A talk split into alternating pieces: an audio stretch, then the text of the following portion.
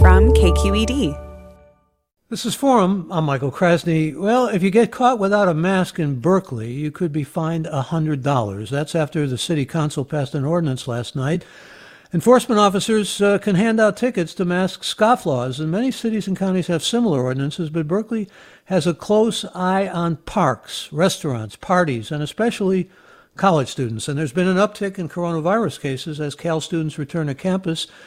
If you have some thoughts about this, we certainly welcome you to join us, and you can do that now by going to forum at kqed.org and emailing us there. That's forum at kqed.org or calling us on our toll free number, 866 733 6786. And there are similar ordinances in more than 20 cities or counties throughout California, but specifically here in Northern California, Contra Costa County, Napa, and Sonoma have all placed, place, uh, passed similar ordinances. Joining us first is Kate Harrison. She's a Berkeley City Council member. Council member, welcome to the program. Good to have you. Thank you, Michael. Good to be here. Well, thank you for being here. And I guess the place to begin is what this ordinance uh, is going to be. It's civil, it's not criminal. It allows officials, I guess, to hand over an administrative citations, basically like a, tar- park a, t- a parking ticket or a traffic ticket or leaving your trash bins out too long. Yes, that's right. We're adding civil fines to the list of strategies our community has been using to combat COVID.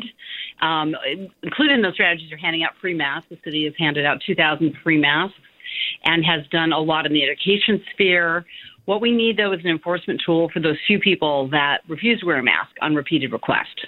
And there are a few indeed. I understand. Of course, back in July, you had 47 COVID cases in a week. Uh, that was pretty much because of frat parties. So the focus is on large gatherings here and uh, repeat offenders? Yes, that's right. The focus is on gatherings of more than 12 people. We have pods of 12 people. Um, and if we see gatherings of more than that in parks or at parties, in um, outside restaurants without masks um, while they're not eating, we will be giving out warnings after first offering masks. And what about the fact that some of these students uh, who are not complying, uh, well, they. Uh, some want them to be suspended, but many of them live off campus. Uh, they're in neighborhoods uh, and not necessarily in campus uh, neighborhoods. Yes, that, that's right. Um, I think that UC has taken the approach that if they are they are adults and they're living in our city and not on their in their housing that they are not able to do much about that. I don't completely agree with that. We've seen other efforts, for example, in the Greek system where there's been excess drinking and partying for those fraternities to be uh, deregistered with the city. It doesn't mean that fraternity doesn't exist but it does mean that they don't have that university association. I would like to, to, see the university do that in this case as well. We are risking the lives of black and brown people and vulnerable, vulnerable seniors. Um, this isn't something that we can accept. We're talking with Kate Harrison, Berkeley City Council member, and uh, this is going to be enforced presumably by environmental health and neighborhood services, that is, uh, code enforcement staff, as well as other city divisions? Yes, that's correct. The, the police could hand out um, warnings and citations, but um, the focus is on it being our staff in code enforcement. And the fines will be essentially going toward toward masks for those who can't afford um, them. Well, yeah, yeah, thanks for asking that. I asked that the um, that we add to the item, and it was added that the that the city manager consider using any funding raised through these fines to provide more masks to the indigent. As I said, we've handed out over 2,000 masks to low-income and homeless people in Berkeley, and I hope we continue to do that. This would give us the resources to do that.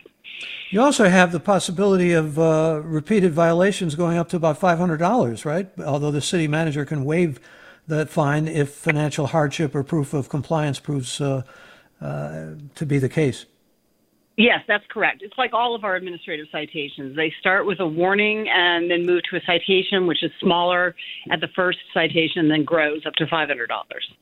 I don't expect this, we'll be doing a lot of this because Marin County, yeah. for example, has only given out four citations the entire time they've had this ordinance. Yeah, I was just going to say, in fact, uh, Contra Costa County, they passed an ordinance uh, back in July allowing uh, for fines for individuals and businesses who violate social distancing mandates, and nearly 500 complaints have gone in since March. And guess what? No fines.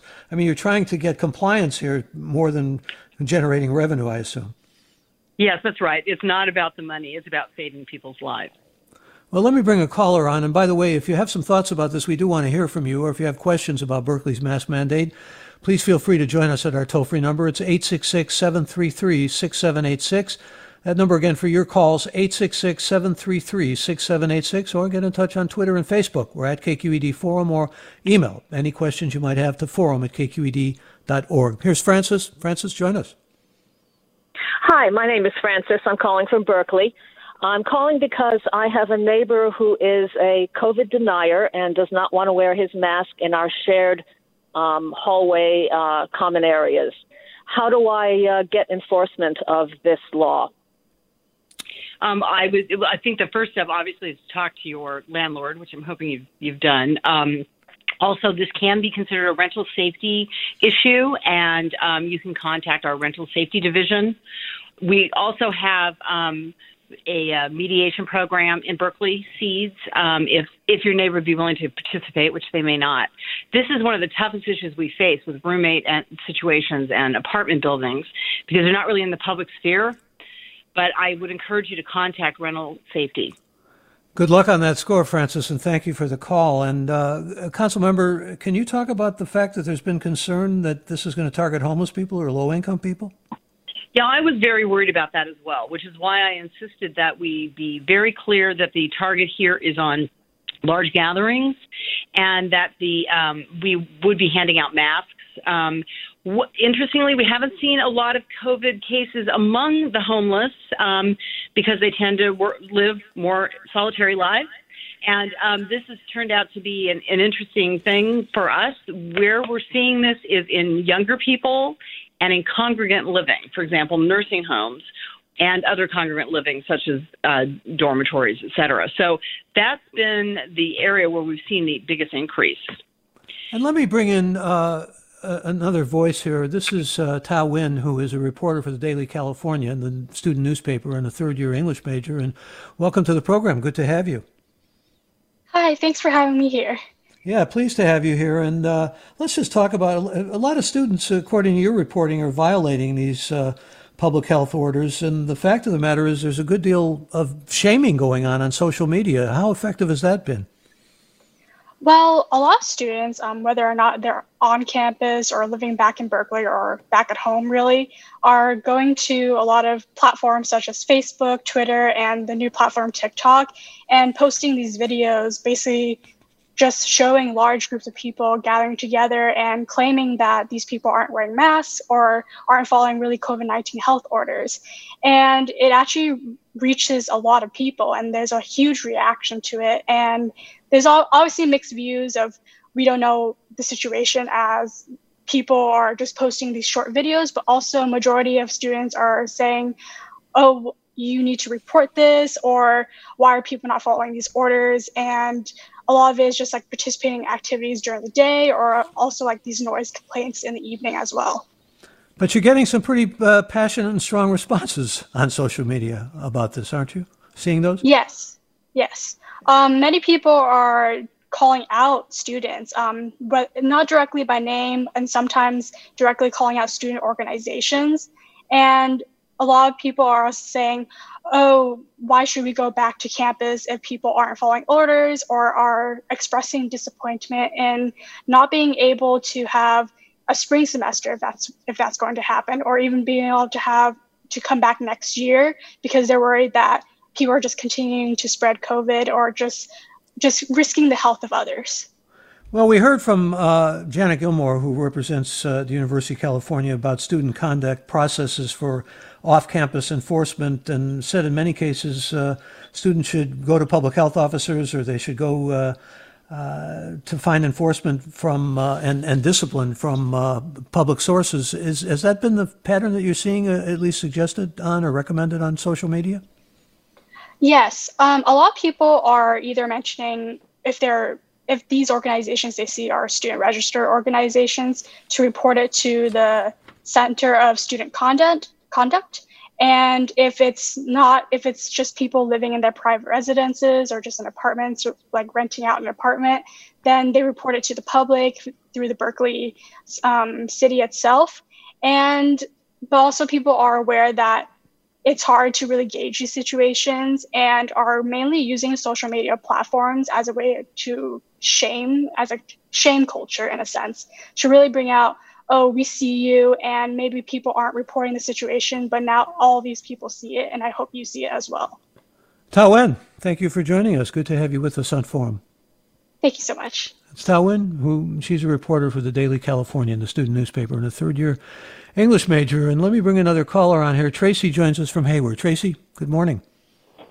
Hello, how are you doing? Okay, thanks. Thank how you are you? for having me. You bet. Um, so I'm I'm a uh, I'm a contractor, I own a construction company, and we're in Berkeley, Berkeley right now, building a house. And I'm a firm believer in COVID, and and I know all of you know I've been studying and watching the science. Firm believer in it, not like number 45 that's currently in office. But when we're it, when we're working around each other, we're all wearing our mask, and I mandate when people come on site, I hit them with the thermometer and everything. However, when I'm outside and there's nobody around me, and I, even if I'm on the street, I drop my mask, and I want to know: Are they going to be like enforcing? Like people are walking down the street with a mask on, and, and there's nobody around them, and I understand the science. You don't need to wear a mask if there's no one around you, and I, I even see people driving in the car with masks on, and they're by themselves. So what about these people that are kind of like fear mongering? and don't know the science? Are they going to be citing people just because they see them on the street by themselves without a mask on? That's Um, a good that's question. my answer up here. Yeah, okay, and thank you for the question, Tracy. And let me go back to the council member, Kate Harrison. Yeah, uh, Tracy, in fact, no, we're not, because our rules state that when you see somebody within 30 feet, you should begin to put on your mask. And the idea of the 30 foot rule is if you're moving towards each other, you want to get that mask on within, within the six feet of each other. So there's not going to be any intention to cite people who are individually walking as long as they are not within a distance of other people. Listen, if you take off, you, if you're going for a walk and you take off your mask, which is what I do from time to time, if I don't see any people around, it's good to breathe the air in, uh, not the air recently, but the air now, uh, when you have normal air, and actually help your immune system. I mean, there is scientific data for what uh, Tracy just pretty much presented. So you're not going to go after people, nabbing people when they just uh, take a mask off to do construction work or to breathe the air, are you? No, not at all. And in fact, again, our public health officer has issued this uh, ruling about the 30 feet. When you see somebody within 30 feet, start to think about putting your mask on because often we fumble and it takes us a few steps to do that. And you have this whole idea of the right to cure, right? You can you can actually fix things by putting on the mask uh, if you get Yes. cited. That was incredibly important to me. I do not want us giving out citations when somebody uh, then, on being asked, does the right thing. We're not going after people doing the right thing or a person who just forgot when they went to the grocery store. For people that make little mistakes, um, as they said in Sonoma County, this is for people who are are flaunting the law and know that they're doing that. Well, and the idea that some people have in Berkeley is that everybody would be on board about this, but you've actually been hearing from some people, some of your constituents who say masks don't matter and that sort of thing. And, and you know, I understand you're not responding to them because you obviously don't agree, but uh, there are those people out there. Yeah, I've, I have gotten a few emails. I put it out in my newsletter, which goes out to about 4,000 people, and I only got two people writing saying we don't really believe masks are effective or that they're dangerous. The vast majority of comments have been positive. A few people want us to do more creative things like an art contest for the best mask, things that are fun to encourage mask wearing. I'm happy to do that, but I have to say at this point, I think most people know about wearing masks.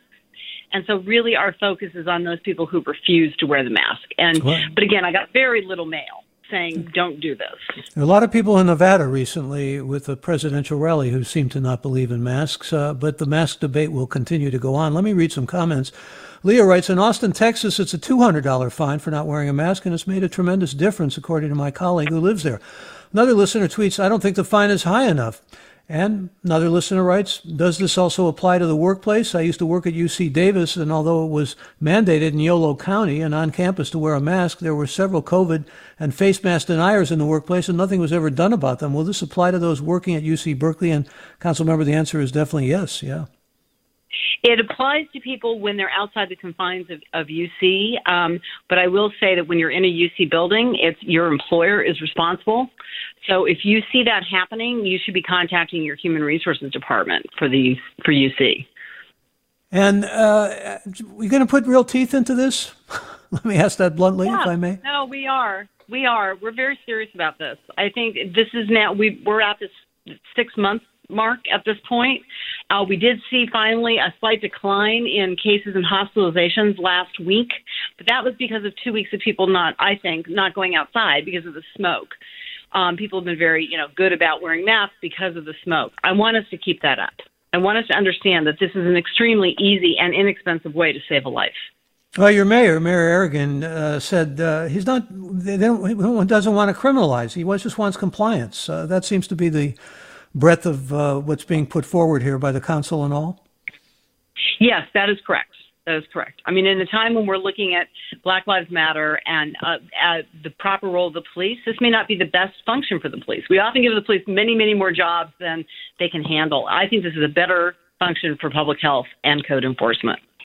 And here's a specific question from a listener named Lisa who says, If I'm riding my bike in Berkeley, keeping a distance of at least 10 feet from other people, will I be cited if not wearing a mask?